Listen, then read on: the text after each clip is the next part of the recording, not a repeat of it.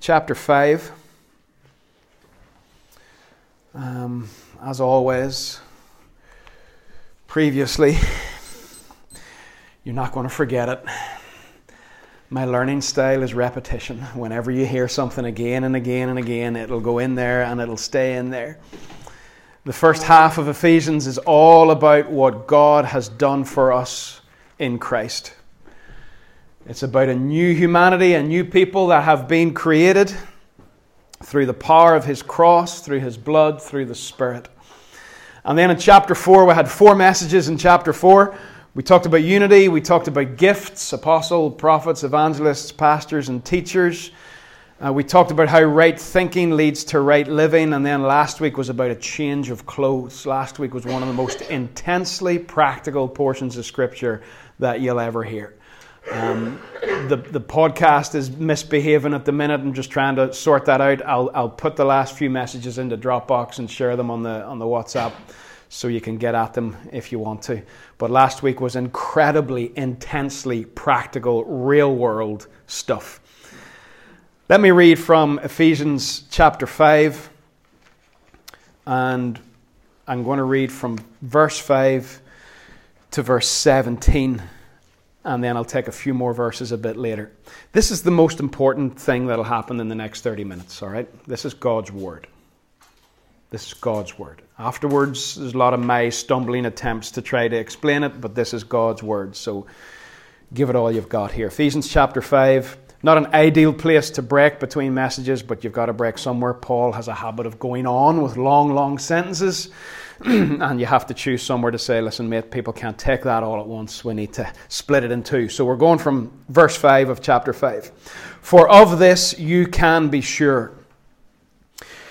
No immoral, impure, or greedy person, such a man as an idolater, has any inheritance in the kingdom of Christ and of God.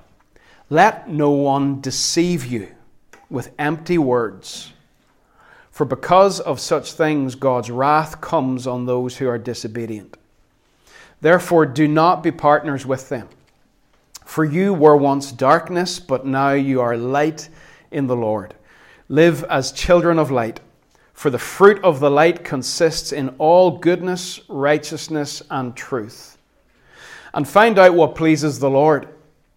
Have nothing to do with the fruitless deeds of darkness, but rather expose them. For it is shameful even to mention what the disobedient do in secret. But everything exposed by the light becomes visible, for it is light that makes everything visible. This is why it is said, Wake up, O sleeper, rise from the dead, and Christ will shine on you. Be very careful then how you live, not as unwise, but as wise, making the most of every opportunity because the days are evil. Therefore, do not be foolish, but understand what the Lord's will is. Let's just read on. Do not get drunk on wine, which leads to debauchery. Instead, be filled with the Spirit. Speak to one another with psalms, hymns, and spiritual songs Sing and make music in your heart to the Lord, always giving thanks to God the Father for everything in the name of our Lord Jesus Christ. Submit to one another out of reverence for Christ. I'm going to go reasonably quickly through the, the first sort of two thirds or three quarters of that, and then I'm going to slow it away, way down at the end. First thing I want you to note is that this is serious. This is serious. And Paul uses language that really emphasizes the fact that it's serious because one, one of the things we can very easily do in Ephesians is the way I, I was thinking about it yesterday is like sitting in the theater and watching a stunning performance on the stage. And the spotlight is on this person on the stage doing their thing, and you're sitting, you know, maybe somewhere in the middle of the audience, and you're watching and you're taken in by this incredible performance. And that's like the first three chapters of Ephesians. You're just sitting watching what God has done and you're amazed. Just when you watch an incredible artist or performer doing the thing and you're just sitting mesmerized. That's, that's what happens in the first three chapters of Ephesians. And, and just as you're about to sort of break into applause and maybe stand and leave, the spotlight then starts to shift away from the stage and onto me or onto you. And all of a sudden, Ephesians moves from being something that we are watching what God has done to very, very practical. What are we going to do? How are we going to live in light of the performance that we've just seen? How are our lives going to then be? And this practical preaching that we had last week and we're having again this week, it's not comfortable, right? It's not. It's absolutely right down into the nitty gritty of the real world. It's easy to listen to great, eloquent sermons about what God has done. It's much more difficult when it really starts to hit here. And it's much more difficult to actually preach it as well, believe me.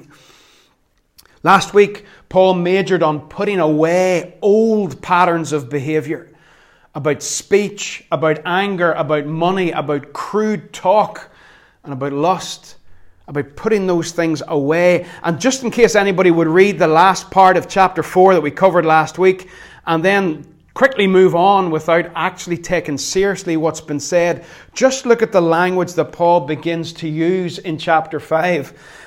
in verse 5, he says, Of this you can be sure.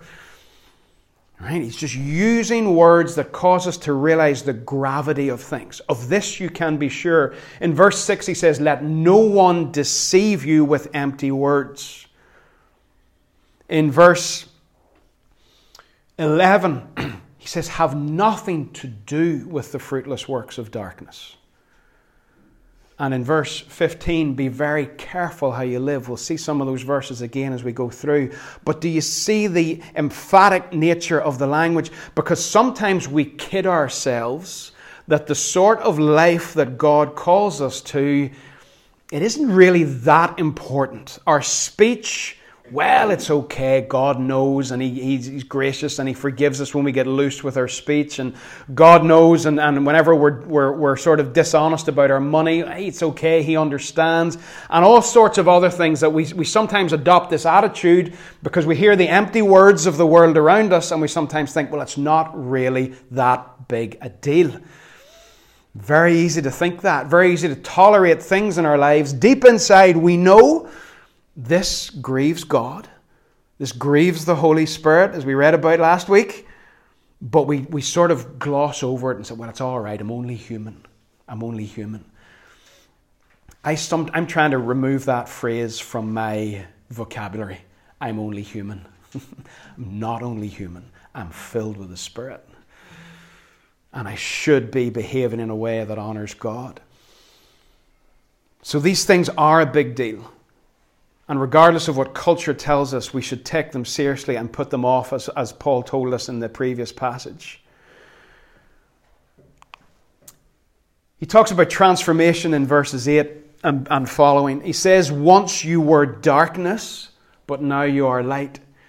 He doesn't just say, Once you were in the dark. He says, Once you were dark. You were actually darkness yourself but now you are light. And this is something, this theme of transformation, we started way, way back a long time ago. I don't know how long ago, three or four years ago when we started Ephesians, like way, way back at the start with a message in Acts chapter 19 about how Ephesians was about transformation. And all through the book we read of transformation. We read last week of putting off the old, putting on the new. And now he says, You were once darkness. You were darkness, but now you're light. Transformation has taken place. You are not what you were.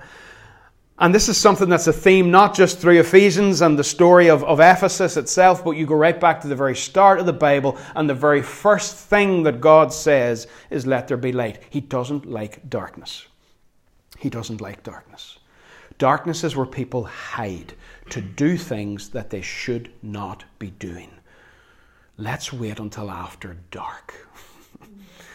darkness is where sin takes place.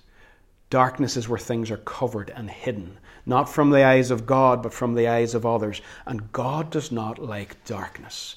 So, very first thing you see him doing is let's get the lights on. Let there be light. And John, as he describes uh, Jesus in, uh, in John chapter 1, talks about the light shining in the darkness, and the darkness cannot overcome it.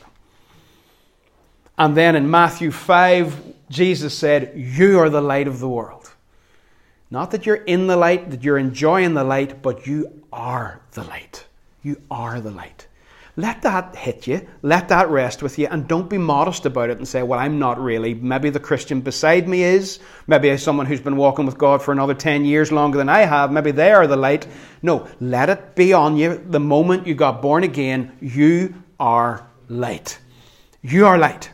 Let that be something that, that brings a sense of responsibility, but also let it bring incredible privilege. That Jesus says to you, You're light. From day one, you are light. Go and shine. Don't be hidden. Shine for Him. So he talks about transformation and then he goes on to say about our thinking again. And we saw this and we've seen it previously in the letter. That's we're going quite quickly here.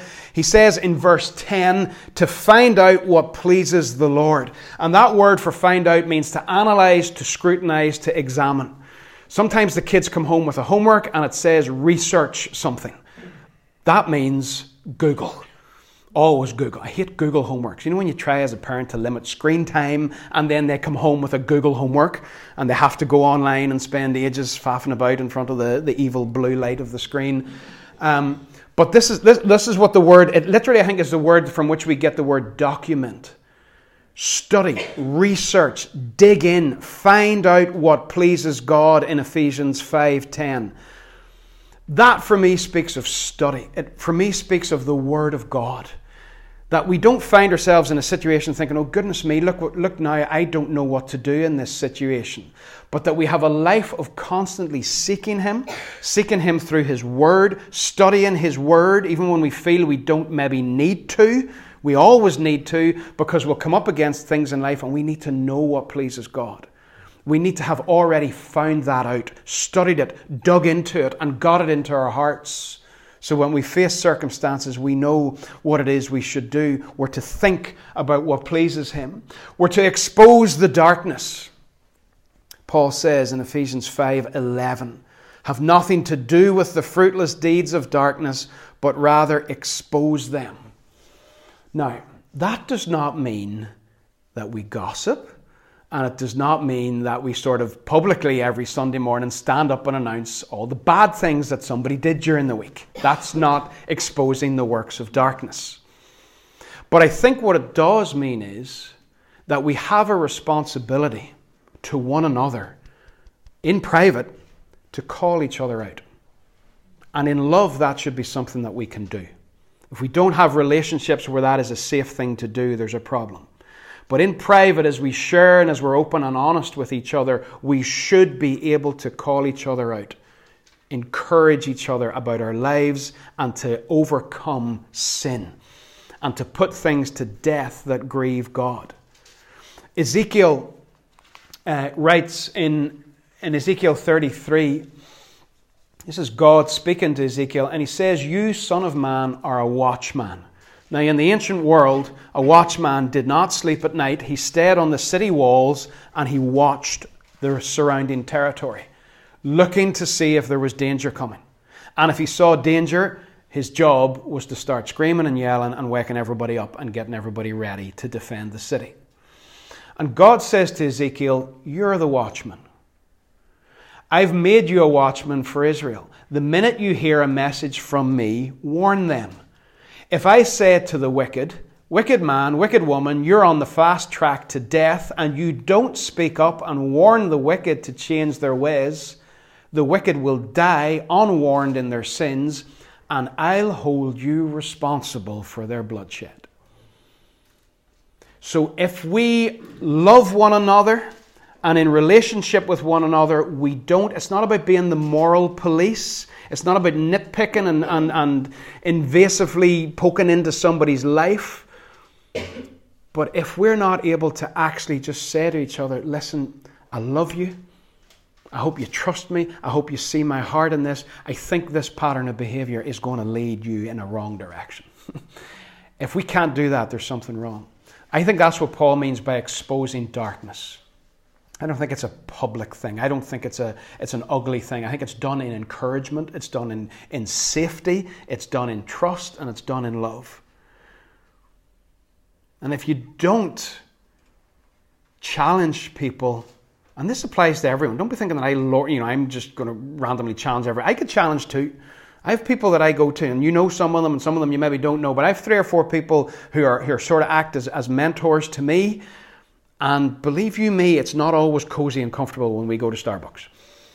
You know, there are times you go and you're thinking, "Why I'm feeling rough and I could do with some encouragement," and then you just get slapped with something mid conversation, and you're like, "Flip sake! I drove up here to be encouraged, and you've just hit me with that."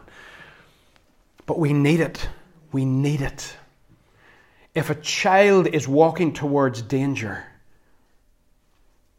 you don't just let them keep walking. I can't remember, it crossed my mind earlier, and I can't remember the specific occasion, but sometime in the past year, one of the kids was doing something, and whatever they were doing, if they had done it for about another five seconds, they were going to get hurt. And I shouted, Stop, you know, because they, there needed to be an urgent stop in whatever it was they were doing. And there were tears, you know, Daddy, why did you shout? I had to shout. I had to make sure that you heard me and that you did. Sometimes, you know the way as a parent, sometimes you say something in a normal tone and nobody hears for some reason. And uh, it was just the situation we were in. I just, I had to shout, I had to raise my voice, and then there were tears and there were hugs. And why did you shout? I had to make you stop immediately because you were going to get hurt. And as we are together, brothers and sisters in Christ, we need to be able to sometimes, in love, in privacy, in grace, shout into each other's lives and draw our attention to things that are going to do us harm. The King James Version then uses this wonderful old word, walk circumspectly. Boys, oh, circumspectly. In my Bible, it says, Be very careful then how you live. and there are occasions, believe it or not, where the King James just trumps every other Bible version. It can be hard work sometimes and old language, but there are moments where you're just like, that's nailed it and nothing else can better it. Walk circumspectly. What the word literally means is, haven't got it there, but it means accurately. Whenever I went to school in Eden Edenderry in Portadown, um, sometimes out, I, I, can remember out around the school and some of the some of the housing estates around there, uh, people didn't want folk climbing over their walls, and what they did was brutal. You don't see it that much now, but I'm sure people maybe still do it. But on the top of the wall, they would go along and they, they put a, a, sort of a thick layer of, of cement along the top of the wall. And then what would they shove into the cement? Broken glass. Welcome to Portadown. you know? And have you ever watched a cat walk along one of the tops of those walls?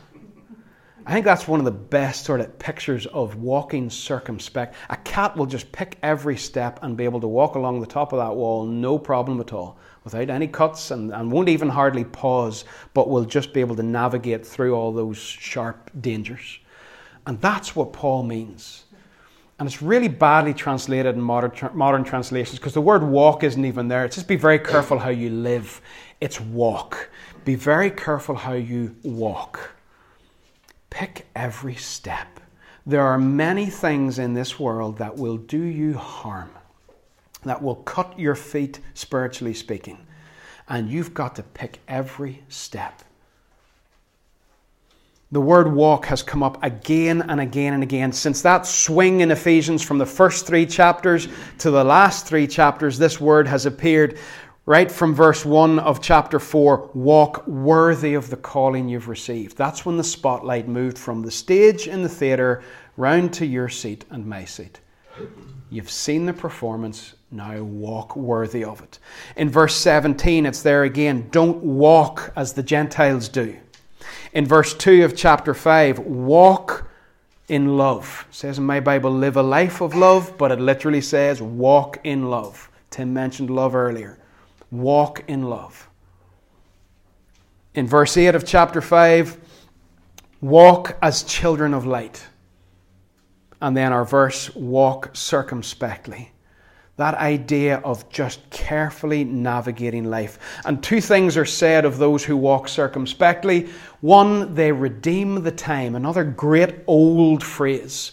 What it means is they make the most of every opportunity. It's the Greek word kairos. There are two Greek words for time. I'm sure you know this if you've been around church and, and Bible for any length of time. There's kairos and there's chronos. Chronos means minutes and seconds. Kairos means moments of opportunity. You know those moments where you just feel Jesus has opened a door for you in a conversation, in prayer, in giving and being generous to someone, whatever it may be, those moments of opportunity. That's what Paul is talking about here. People who are walking carefully through life will not miss an opportunity. Now, you can misunderstand this, I think, because of this phrase, redeeming the time, you can then become a slave to the clock. Where if you sit and do nothing for 15 minutes, suddenly you are drowning in guilt. I have not been productive for 15 minutes. Woe is me. I've just sat with a mug of tea and gazed out the window at the beauty of creation. I haven't done anything. Don't be a slave to that sort of thinking. God created us to enjoy the beauty of creation and one another and this world and all the flavors and smells and sights and everything in it. Uh, we, we buried a, a friend of ours in, in September, a guy called Derek who, um, who was a, a, Bible teacher and an encourager and just a great man.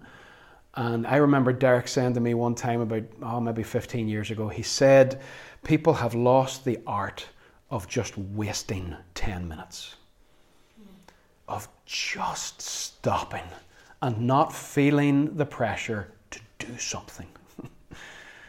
So that's not what this verse means. This verse does not mean redeeming the time. Does not mean oh goodness, look look at the day. Oh, there were forty five minutes in total during this day that I was unproductive. That's not what it means. It means people who are navigating through the glass carefully, spot opportunities and take them, and don't miss them. You know, God has given each of us a calling. It is so sad when you see someone who has been gifted someone who has obviously got a calling to maybe reach a certain group of people or, or, or, a certain person, and because of sin and selfishness and whatever, they, they nullify that and they don't actually do it. They miss the opportunity. They're not redeeming the time because they're not walking carefully through life. And when an opportunity arises, they're so caught up in their own selfishness that they miss it. And the second thing that Paul says about people who walk circumspectly, they understand what the Lord's will is. And this again is going back to, I think, to, to verse 10 find out what pleases the Lord. A life of studying the scriptures, a life of just knowing what God wants. I want to tell you what God's will for your life is. His will for your life is that you would be like Jesus. His will for your life is that you would love God and love others, love your neighbor as yourself. His will for your life is that you would honor Him. His will for your life is that you would be part of the local church. That's His will for your life. His will for your life is that you would abstain from immorality. That's His will for your life. And sometimes we can get so caught up on does God want me to have a job here or here? And sometimes He will give very direct instruction as to whether He wants you to be in a job here or here, but sometimes He will just let you choose, and His will will be wherever you are, honor me. Wherever you are. Now, now that does not mean sometimes He won't just say very clearly, I want you there. But I believe sometimes He'll just say, I'm going to give you the freedom to choose, but wherever you go, my will for you is that you honor me in how you work and how you love people, that's my will for you. And wise people who are walking carefully through this world know what the will of God is. Now, wise people are also under the influence all the time. the word under the influence is to do with drinking wine, too much wine specifically. Let me read verses 18 to 21. And this is the last portion that I'm covering today, and, and we're just going to slow it down a little bit here. Do not get drunk on wine. Now, please, that does not mean it's okay to get drunk on whiskey or beer or anything else. All right? Do not get drunk on wine, which leads to debauchery. Now, I'm going to make a slight change in my translation here, and I, I, assure you it is the correct thing to do. The NIV here and most Bibles have broken this up into individual sentences. It is one sentence. 18 to 21 is one sentence. I want you to listen carefully.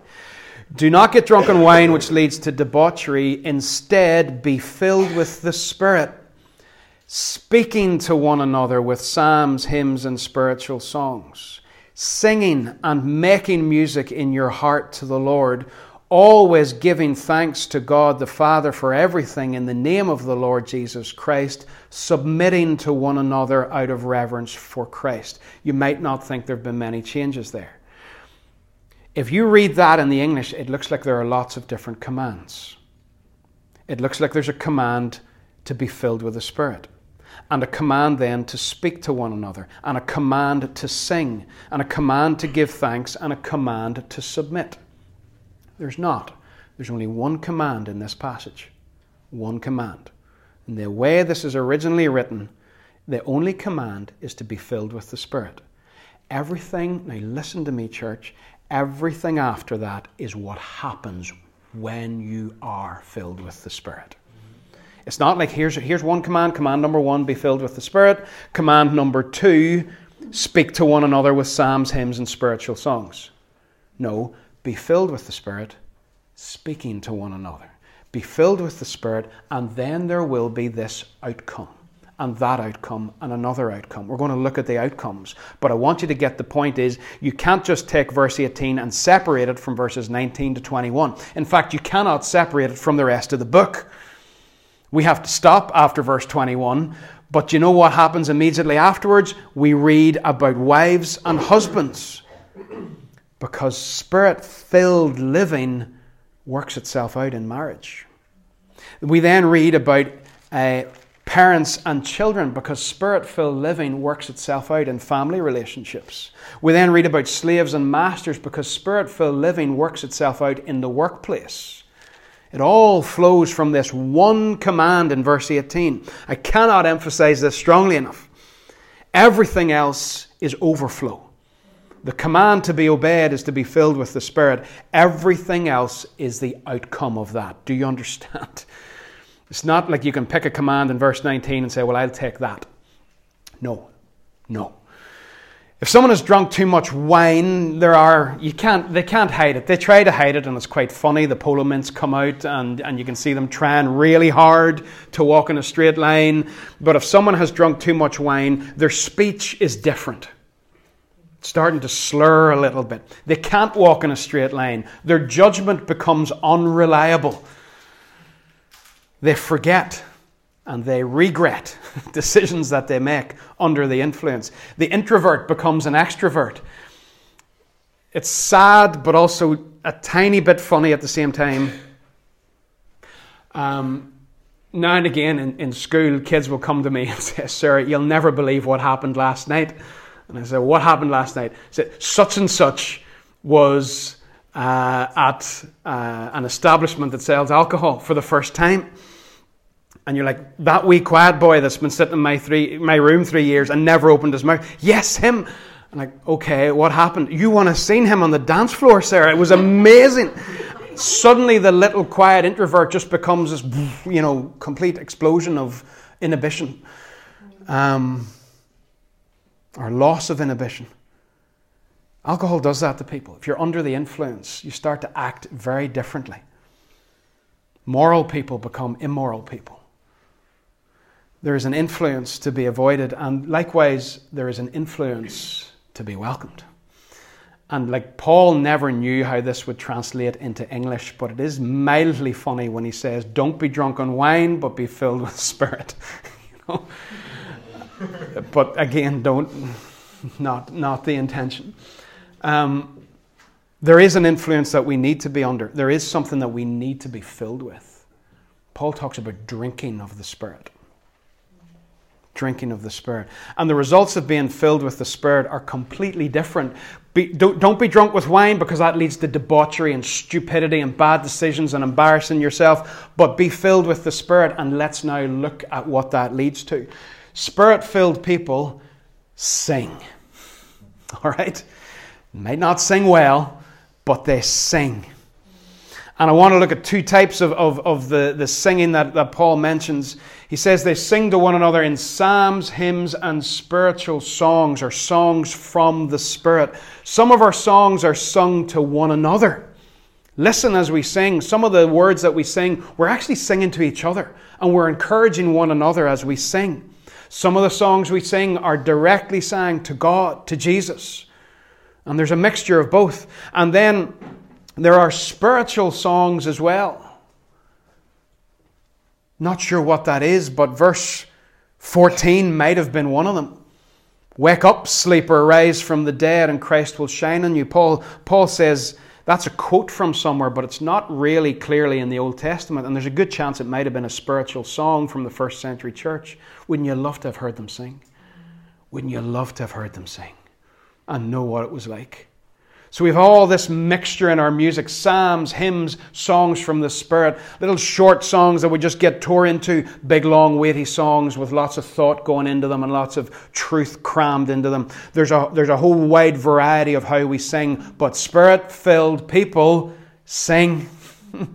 Instinctively, when they're together, it's like somebody, please lift the guitar and let's sing and they enjoy it, singing and praising God. It's part of the overflow. It's not, oh, here we have to sing another song. It's the overflow of being filled with the Spirit. That's the way it works itself out.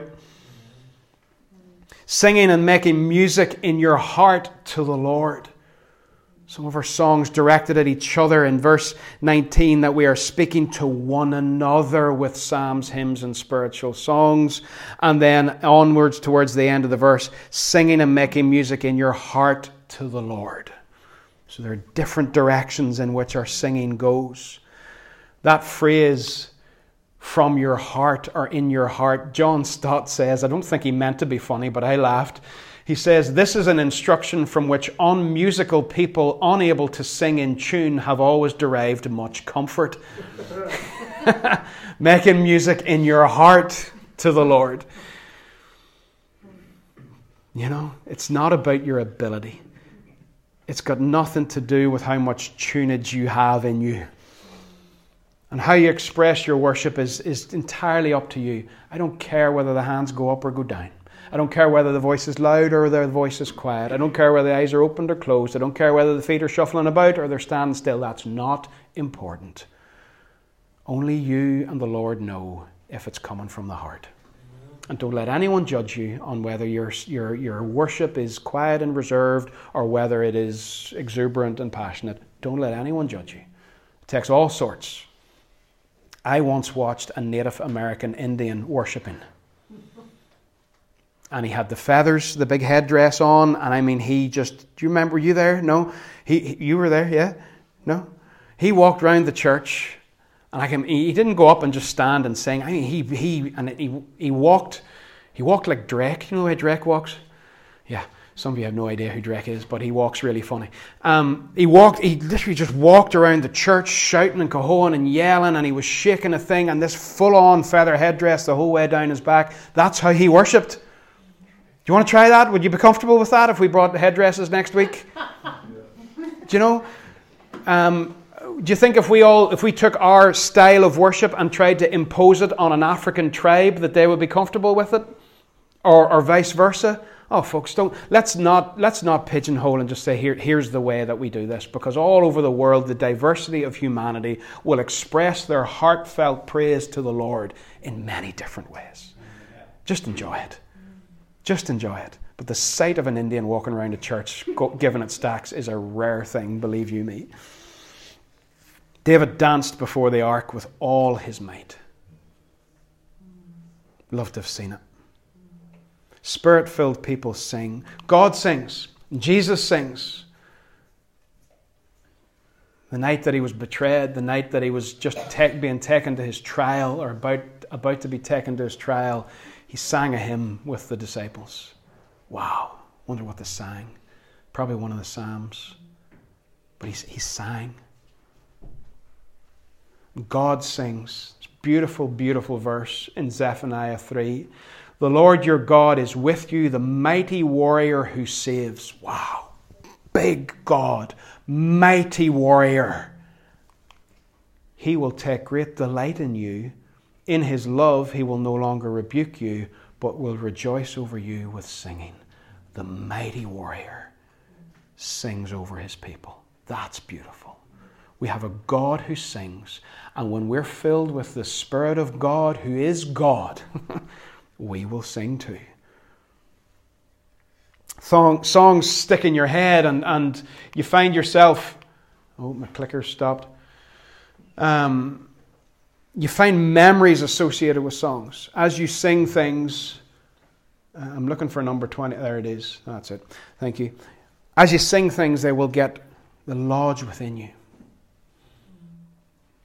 Put on a song last night at home, which I used to wheel the children around the kitchen in the pram trying to get them to sleep, and I would put on this Josh Ritter song called Monster Ballads. And as soon as I put it on, I almost started to cry.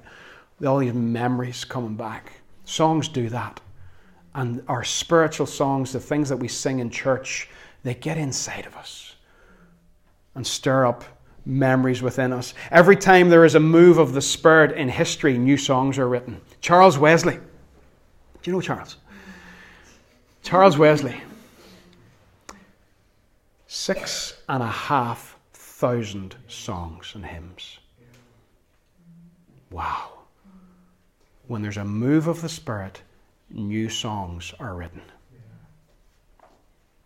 And I think it's wonderful in the church today that there are new songs, many new songs being written for the church. When there's a move of the Spirit, new songs are written. Here's a really old one. My life flows on in endless song above earth's lamentation. I hear the sweet, though far off hymn that hails a new creation. Listen to this. Through all the tumult and the strife, I hear the music ringing. It finds an echo in my soul. How can I keep from singing? Do you hear the music? You know how that maybe translates into that second half of that verse? Translates, I'm going to sing in the middle of the storm. That's maybe a 21st century version of that thought. Do you hear the music? In the middle of the storm, in the middle of the tumult and the strife, can you hear the strains of the music and join in with the melody? Because that's what spirit filled people do. There's a beautiful picture in, in C.S. Lewis's first book of the Narnia series, The Magician's Nephew, where Aslan, the god character, is creating, and the children get to see creation taking place. And what he does is he just walks about singing. And as Aslan, this great lion, just walks around singing, creation just happens all around them. Beautiful. So, spirit filled people sing. Second thing that we see in, in these verses, which again is, is all running on from verse 14 be filled with the Spirit. Verse 20, always giving thanks. Spirit filled people are thankful. A grumbling mindset is not compatible with being spirit filled. If you find yourself grumbling, and I sometimes do, plenty of time do, if you find yourself grumbling and complaining, there's a good chance you've leaked and you need to be filled with the Holy Spirit because a grumbling, complaining mindset is not compatible with him. What the people of Israel did in the, in the wilderness was they gurned and they moaned at Moses and at God all the time. But a person who is filled with the Spirit will be marked with thanksgiving. I love hearing people pray, and I love it when I hear the words, thank you, thank you, thank you, over and over again. Because someone who's filled with the Spirit instinctively gives thanks to God. Listen to people pray and they don't need to have something good that happened during the day to give thanks for. It's not like they look back over the day and mm, everything was bad. Thank you, God, for your faithfulness. Thank you for your love. Thank you for Jesus. Thank you for salvation. Thank you for your Holy Spirit within me. Thank you for the body of Christ for the church. Spirit filled people give thanks. Please do not misunderstand the verse that people give thanks for evil. They don't It does not mean that when a bad thing happens, you give thanks for the bad thing that just happened. That's just silly. You give thanks to a God who is faithful and can cause all things to work together for good. So, always giving thanks does not mean you get bad news and turn around and say, Oh, thank you, God, for this awful news I've just got. That's not what it means. That's foolish. Paul wrote in, in Romans 1, he said that, that the beginning of rebellion happened whenever those who knew God didn't glorify Him and didn't give thanks to Him. Alarm bells ringing all over the place whenever thankfulness becomes absent in the life of a believer. There's something wrong. Spirit filled people give thanks. And spirit filled people, again, people will miss this because of paragraph breaks and full stops and all sorts of things. In verse 21, let me just read from 18 and then jump to 21. Be filled with the Spirit, submitting to one another. It's not two separate commands, it's one command and one evidence that it's actually happened. Submitting to one another. Have you ever watched two Christians try to go through a door? You know, after you. No, you first. No, you. you. It takes about 20 minutes and there's a queue of people behind them trying to get in. Don't take it to extremes. But we always look to others before ourselves. In the church, in society, in family. Jesus said to the disciples, You know that the rulers of the Gentiles lord it over them. Authority, commands. And their high officials exercise authority over them. Not so with you. He says, Whoever wants to be great among you must be your servant. Whoever wants to be first must be your slave, just as the Son of Man did not come to be served, but to serve and give his life as a ransom for many. Spirit filled people submit to others, give their lives for others, serve others, wash feet. Spirit filled people don't look after their own needs. In, in Philippians 2, a good translation not looking to your own interests. It used to be the old NIV, I think, said not looking only to your own interests. And then they got it right when they redid it a few years ago. Not looking to your own interests at all. not looking to your own interests, but each of you to your interests of others. That's what it means to be spirit filled. That's what it means to be spirit filled. We have all these ideas, you know, to be spirit filled means we can do this and we can do that, and we can do the other thing. No, hang on. If you don't submit to others and look to their own interests ahead of your own, you're not spirit filled. I'm not spirit filled. When I'm selfish and just looking after myself and nobody else, I'm not spirit filled. I'm not honoring Him and I'm not living in a way that He's empowered me to live. We complicate things.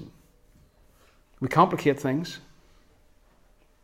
And we put expectations on people and we say, well, if you're spirit filled, you should be able to do this thing. No, hang on. Let's just make it much more simple. If you're spirit filled, you live like that in your marriage, in your family, in your home, in your workplace, wherever it may be. So, spirit filled people, three things that we see in the passage they sing, they give thanks, and they submit to one another. It's not optional, folks. There is no non spirit filled Christian life. it's just a, it's a complete impossibility. All right? It's an oxymoron. You can't do it. If you try to do it, you will very soon crash and burn. And, and the problem with being spirit filled is, and some of the language that we use in the church is, is people will say, Well, I was filled with the Spirit 15 years ago. Well, that's great, but you leak. You leak. What Paul says here is be continually being filled so that you overflow because you leak. And whenever we live a life like this, everything we do is overflow. It's not work, it's not effort, it's not striving, it's overflow. Ministry is overflow. Loving people is overflow. But you've got to be continually filled. Don't look back to one thing that happened a long time ago and say, Oh, I was filled with the Spirit. That's great. What about now? We need to be continually filled. And the picture that Paul has in mind is the same one he has at the end of Ephesians chapter 2, where he talks about the temple and talks about God's glory coming and filling it. Looking back to Exodus. We are temples, and we're to be filled with the glory of God. Be, are you filled with the Spirit? If you're a Christian, of course you are, but are you continually filled with the Spirit? And is it working itself out in these very, very simple things in your life? I don't care if you speak in tongues. If you don't submit to one another, it means nothing. I don't care if you can prophesy.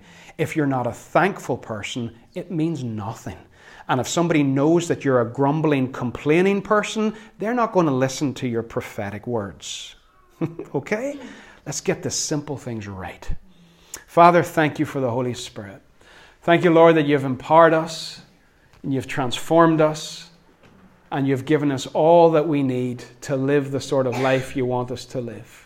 Lord, I ask that there be a yearning and a hunger within us to be continually filled, to never be satisfied, to never think that's it, I've got enough, but to always want more, Father, because the more we get, the more we will overflow to others and bless them with the life with which you have blessed us. Lord, help us to get these simple things right and not to overcomplicate them, Lord. We want to overflow into the lives of those that we live with, those that we work with, those that we serve God with.